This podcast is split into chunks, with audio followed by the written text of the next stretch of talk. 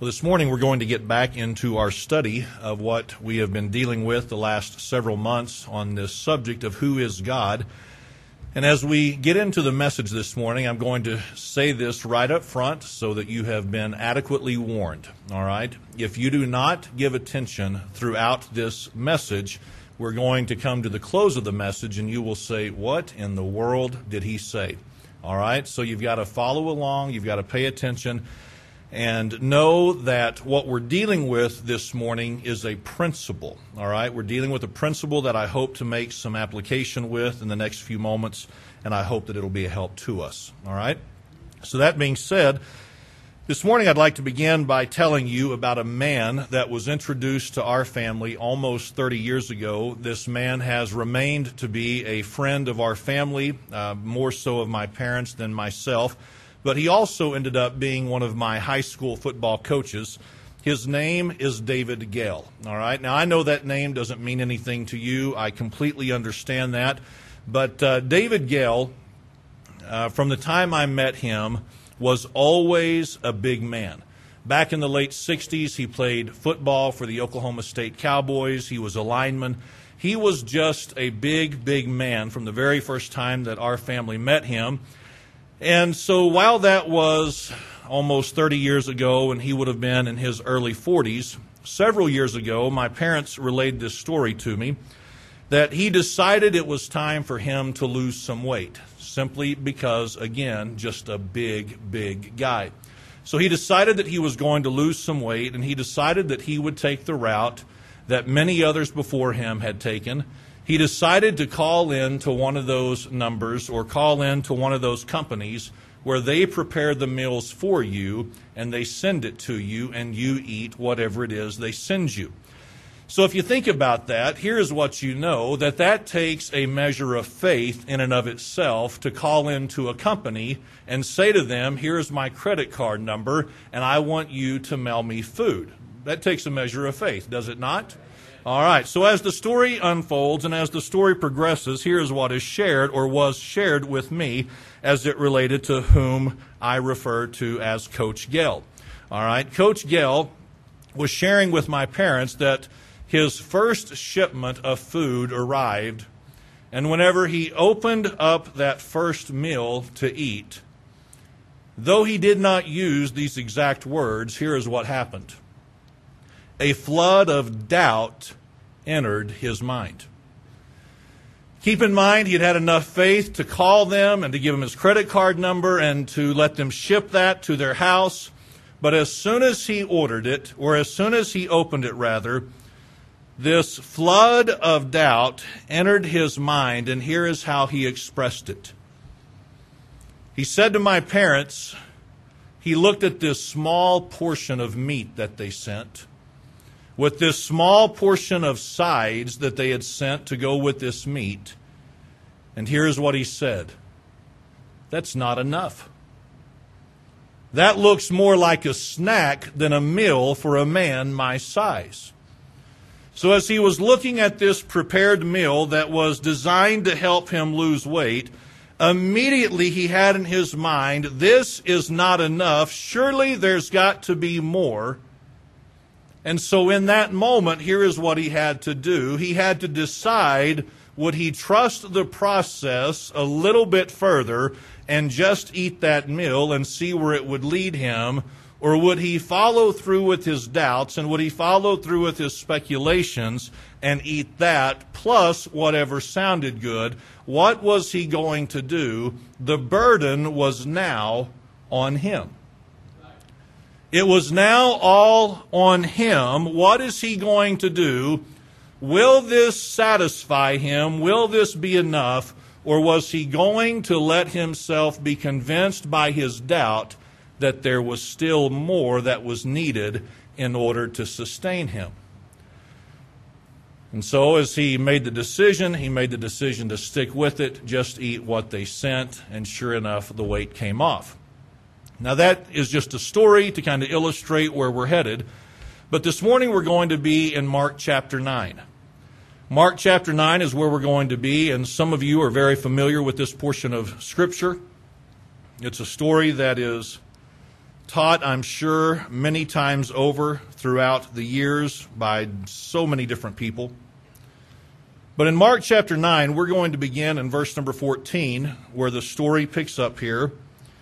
It's a story about Jesus, of course, and it says in verse number 14, And when he came to his disciples, that being Jesus, he saw a great multitude about them or around them, and the scribes questioning them. The idea here in verse number 14 is this, is that the disciples obviously were separated from Jesus for some amount of time for reasons that are not specified in this immediate text. But nonetheless, they have been separated, and Christ has made his way to where the disciples are. There's a great gathering around the disciples, and the scribes are questioning or debating with the disciples. And in verse number 15, we read these words And straightway all the people, when they beheld him, that being Jesus, were greatly amazed, and running to him, saluted him. So, though the attention had been given to the disciples, though that is where the conversation was taking place, when the multitude recognized Jesus, he began to be the center of attention. And so it says in verse number 16 that he, Jesus, asked the scribes, What question ye with them? So here is Christ inquiring as to what's going on, what are they talking about, what are they discussing, what is the, the subject of debate. And in verse number 17, it says, And one of the multitude answered and said, Master, I have brought unto thee my son, which hath a dumb spirit. So this man says to Christ, Christ, I have brought my son to your disciples, and he has a dumb or an unclean spirit. And the man begins to describe to Christ what the ramifications of this is, because in verse number 18 he says, and wheresoever he taketh him, he teareth him. And he foameth and gnasheth with his teeth, and pineth away. And I spake to thy disciples that they should cast him out, and they could not. So, as Christ says in verse number 16, what's going on? What's taking place? What are you talking about? In verse number 17, the man explains Master, I brought my, uh, my son to your disciples, and this is what's happening with my son. So I want us to think about this for just a moment, what was happening. He said in verse number 18 that this unclean spirit, or this dumb spirit, he said, it taketh him, or it takes control over him, and, and it tears him, and he foameth, and he gnasheth with his teeth, and he pineth away, or he, he it's shriveling him up, it's, it's consuming him, Master, this is taking a toll on my son. I think any of us with children can understand the burden that this father was carrying. Here is a man who is watching his son with this unclean spirit, this dumb spirit in him, and it is causing his son to have these episodes, to have what we might refer to as violent seizures, things that would cause him to fall to the ground, to gnash his teeth, to foam at the mouth, all these different things. And the man says, Lord, I brought him to your disciples so that they might cast out this unclean spirit, but Master, they could not do it. So in verse number 19, it says, He, that being Christ, answereth him and saith, O faithless generation, how long shall I be with you? How long shall I suffer you? Bring him unto me. So in verse number 20, it says, And they brought him unto him, that being the child or the son to Christ. And it says, And when he saw him, straightway the Spirit tear him, and he fell on the ground and wallowed, foaming. So as this son is brought to where Jesus is, the scripture lets us know that he begins having another seizure, another episode, another attack, uh, another uh, dealing with this unclean spirit. And I think if we used our imagination, I think most of us would assume and agree that this would have been a miserable sight to witness, would it not? We don't know how old this particular son was. Uh, uh, we don't know at what stage of life he was in, according to the text. We don't know, but, but if you and I were witnessing something like this take place, I think you and I would have been bothered. I think we would have been disturbed. I think we would have been upset. And I think for many of us, there would have been a sense of urgency to address what was going on with the boy. Would there not? There would be a sense of urgency. He's having another episode. He's having another fit. What's happened in the past is happening again. And though you and I might have a sense of urgency, though you and I might have a sense of distress about us, it says in verse number 21 that he, that being Christ, asked his Father, how long is it ago since this came unto him? So here's what Christ does. Rather than immediately addressing the situation, he turns and he looks to the Father and says, How long has this been going on? Now, I don't know about you, but to me, though obviously I am wrong because Christ is always right, to me, I'm thinking, Christ, this is not the time to get the medical history. It's happening again. Just take care of it. Just address it. Just fix it. But nonetheless, the father, it says, asked, or, or, he asked the father, How long has this been going on? And the father said, Of a child. So obviously, this had been going on for quite some time. This has been going on uh, for, for, again, just some time. And in verse number 22, the father explains this. And oft times it hath cast him into the fire and into the waters to destroy him. It hath cast him into the fire and into the waters to destroy him. So, what has this unclean spirit done to this boy? Well, it says it, it's caused him to, to fall to the ground, to, to tear at his body, to cause him to gnash his teeth, to foam at the mouth. And the man says it's caused him, to be, caused him to be cast into the fire and into the water to destroy him. And so he says in verse number 22 the Father does. He says, But if thou canst do anything, have compassion on us and help us. Christ, if you can do anything for my son, please have compassion on us and do this. Can you sense the despair in the voice of the Father? Christ, if you can, please just do something. So in verse number 23, Christ said, or Jesus did, in response to the man's plea, Jesus said unto him, If thou canst believe, all things are possible to him that believeth. In verse number 23, what did Christ do?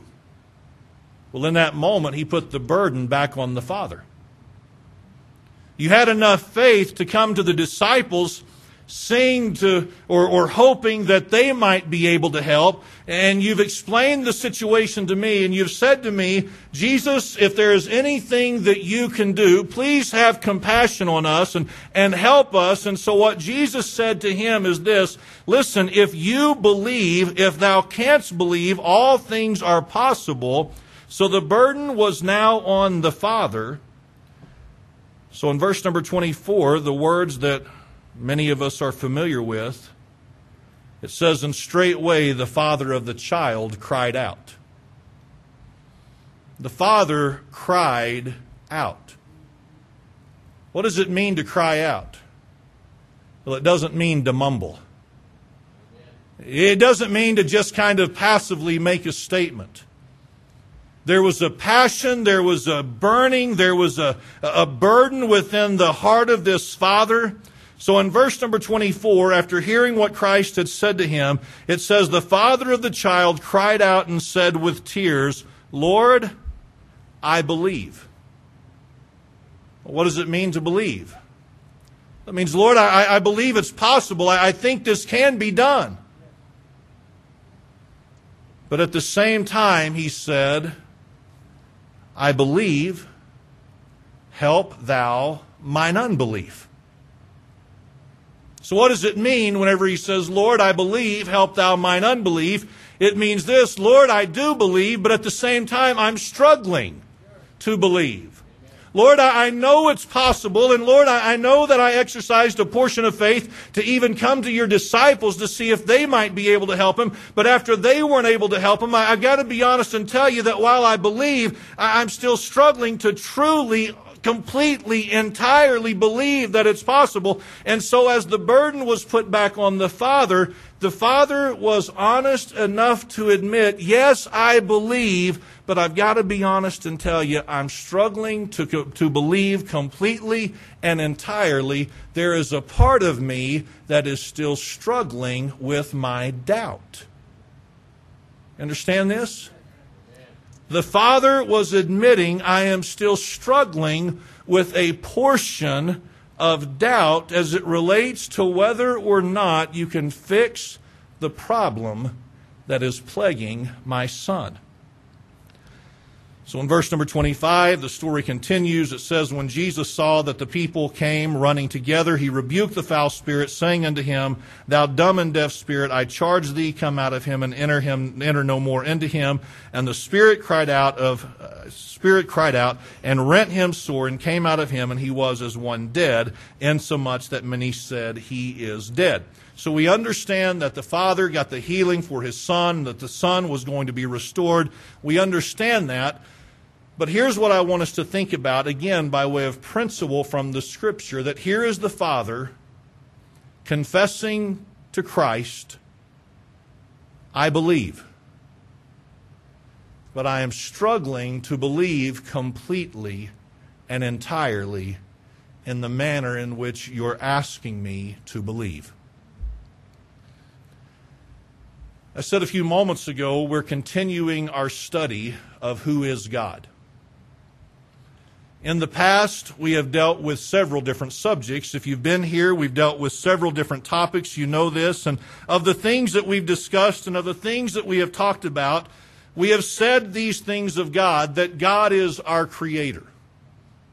It's an amazing thing to think about, is it not, that God created us? It really is an amazing thing. We've looked at the stories of how God is a provider.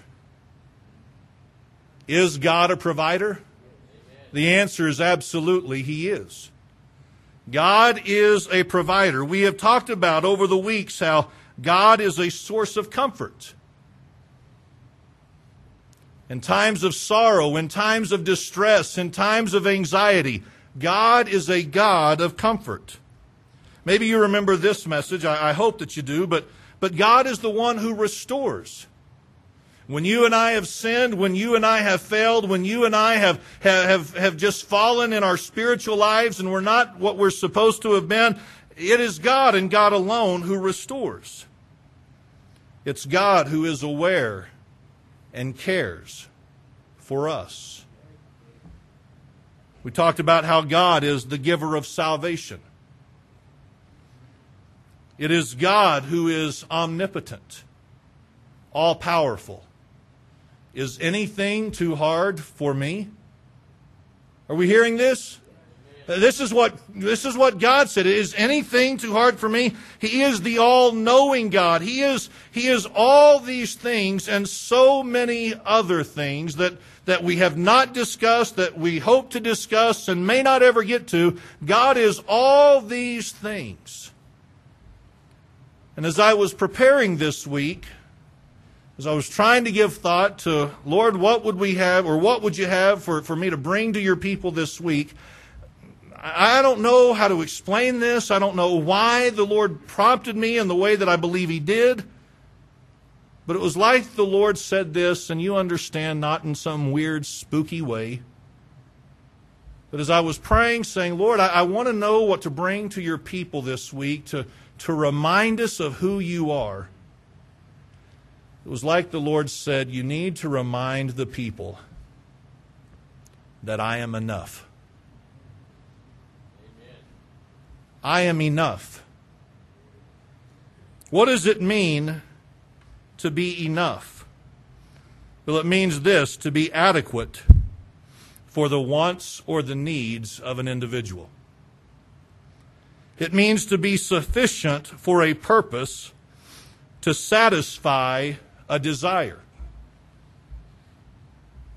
Whenever you think about who is God and the preacher says to you, well, he is enough, he is capable and he is adequate and he is sufficient for all these things, here's what I found my struggle to be. I found my struggle to be to go to one particular passage where I could preach to you from this one particular passage and say to you that God is everything you need and God is everything you will ever need. There are so many examples of it, and yet it's hard to really boil it down out of one particular text. And, and so, in, in somewhat of a, a feeble attempt, here's what I'm trying to remind us of based on everything we've looked at to this point and will continue to look at in the weeks to come. I want to remind us that no matter what we go through, God is enough and God is adequate and God is able to meet any need that we have, to satisfy any desire that we may have. God is enough and there is no need of anything else in our lives in addition to who God is. God is enough. When I need comfort, I don't need anything but God. Whenever I'm in need of direction, I don't need anything but God's direction. Whenever I am in need of restoration, the only one's restoration that I need is God's. Whenever I need help, the only one's help that I need is God's. The fact is, is that God alone is everything in my life that I need.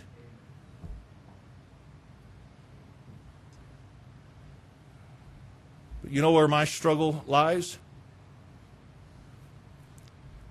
I believe. But help thou my unbelief. I'm kind of like a big guy looking at a small portion, saying, I, I understand,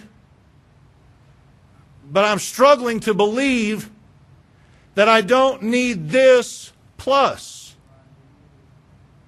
Have you ever been there? God, I, I, I, need you to work. And God, I, I know that it is you that I need to work in this situation. And yet what happens? I have this, this, this, this rush of, of doubt that not only do I need God, but at the same time, I, I probably need God plus something else. And I've got to be reminded, no, the only thing I need is God in this situation. God, I need your comfort. And, and, and so many times while I believe that, I struggle to have the belief that I know or that I really believe what it is I say I believe. Lord, you know all things. You, you know everything about me. God, you know everything that's taking place in my life right now. I, I know you know that, but but God, I, I, believe that, but at the same time, I, am struggling to believe that. And so what do I do? Sometimes I, I, I not only make God aware of my situation, but I make other people aware of my situation because it has to be God plus because sometimes, though I know it to be true, I don't really believe that God truly is enough. Some of you all are looking at me like you don't quite understand what I'm saying. I, I, I know I'm a flawed messenger this morning. I get it. I, I do. But I want us to be reminded of this that God is adequate. And He's not just barely adequate, He is completely adequate. He's not just almost sufficient, He is the all sufficient God, so that no matter what I face, no matter what I deal with, no matter what you face, no matter what you deal with, you and I need to be reminded that the God we serve is adequate for any situation we face. So there are times that we say, or at least I do, maybe not you, but there are times that, that I would have to say, kind of like the Father in this scripture, Lord, I believe. But I'm struggling to believe. Help thou mine unbelief. I think in those moments, it's good for me to be reminded of this. See, in verse number 23, he said, If thou canst believe, all things are possible to him that believeth. Where did Christ shift the burden to? He shifted it back to the Father, did he not? I know. I know that I'm a fallen individual. You understand this? I know that I'm fallen, and, and, and lest you be confused, I know that you're fallen. Okay? We are a fallen people. And we're going to struggle with our belief. We're going to struggle with our confidence that God is enough, that He's powerful enough, that He really knows what's going on in our lives, that He really is aware, that He really cares, that He's really capable. And in those moments, I, I don't know for you, but I, I, I think for myself, I, I'm, I'm safe in saying this, that in those moments of doubt, it's not dependent upon God to necessarily confirm who he is, though he is gracious enough to do that sometimes, like he was with the Father. There are times that I need to understand the burden that is upon me to exercise more belief and more confidence and more faith in the one that I say I've got the confidence and the belief and the faith in. See, if we're not careful, let me rephrase that. If I'm not careful, I look at who God is, and that flood of doubt enters my mind, and the doubt says, Kyle, he's not enough. And if I'm not careful, then I can justify saying, You're right, he's not enough, and, and I can assume that I'm okay in, in being doubtful of who God is. And it's in those moments I need to feel the burden and the responsibility to remind myself of what I know. And when the doubt comes, to remind myself and say, Kyle, no, he is enough. He is adequate enough. It doesn't matter what the, what the scoffer tells me. It doesn't matter what Satan tells me. It doesn't matter what my flesh is trying to convince me of right now.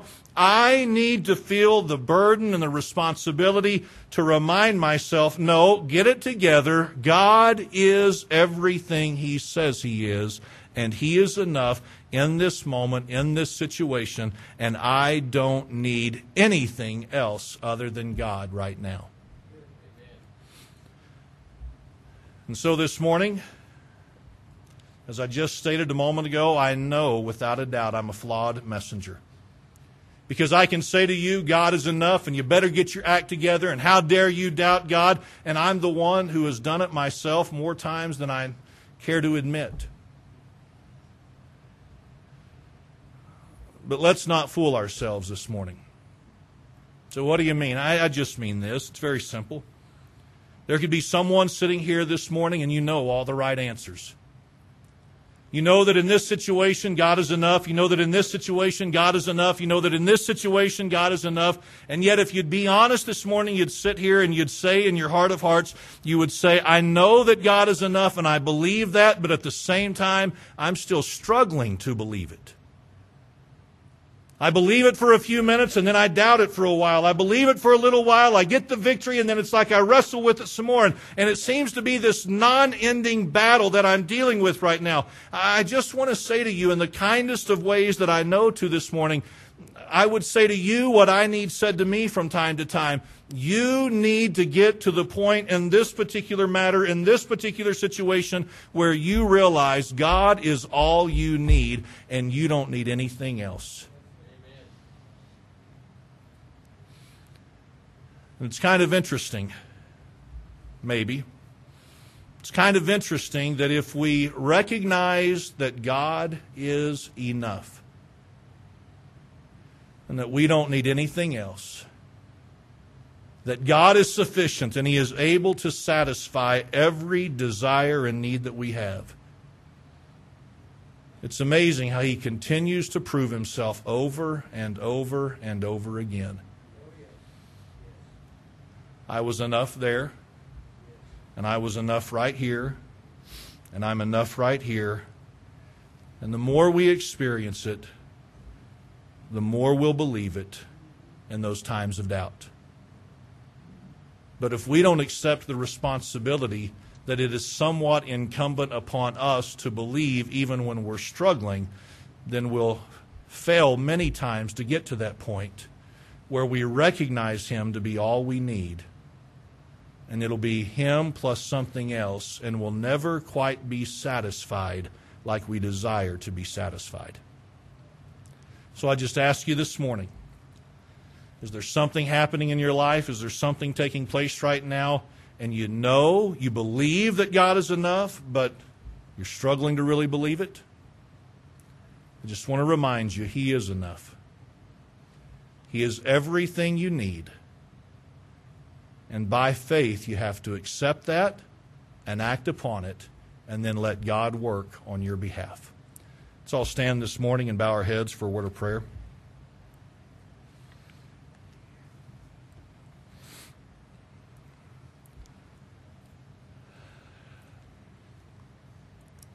Fathers, we come to you this morning. I pray that you'd help us. Lord, maybe not everyone struggles with this. This may not be a battle that everyone faces. But Lord, for those in the room who can identify with this father who believed yet struggled, for those who may have heard my testimony of my struggles from time to time, if they hear that and they can identify with it, God, I pray that you would confirm in our hearts once more that you are enough. God, that we don't need you plus anything else. We simply need you and you alone, no matter what the situation is.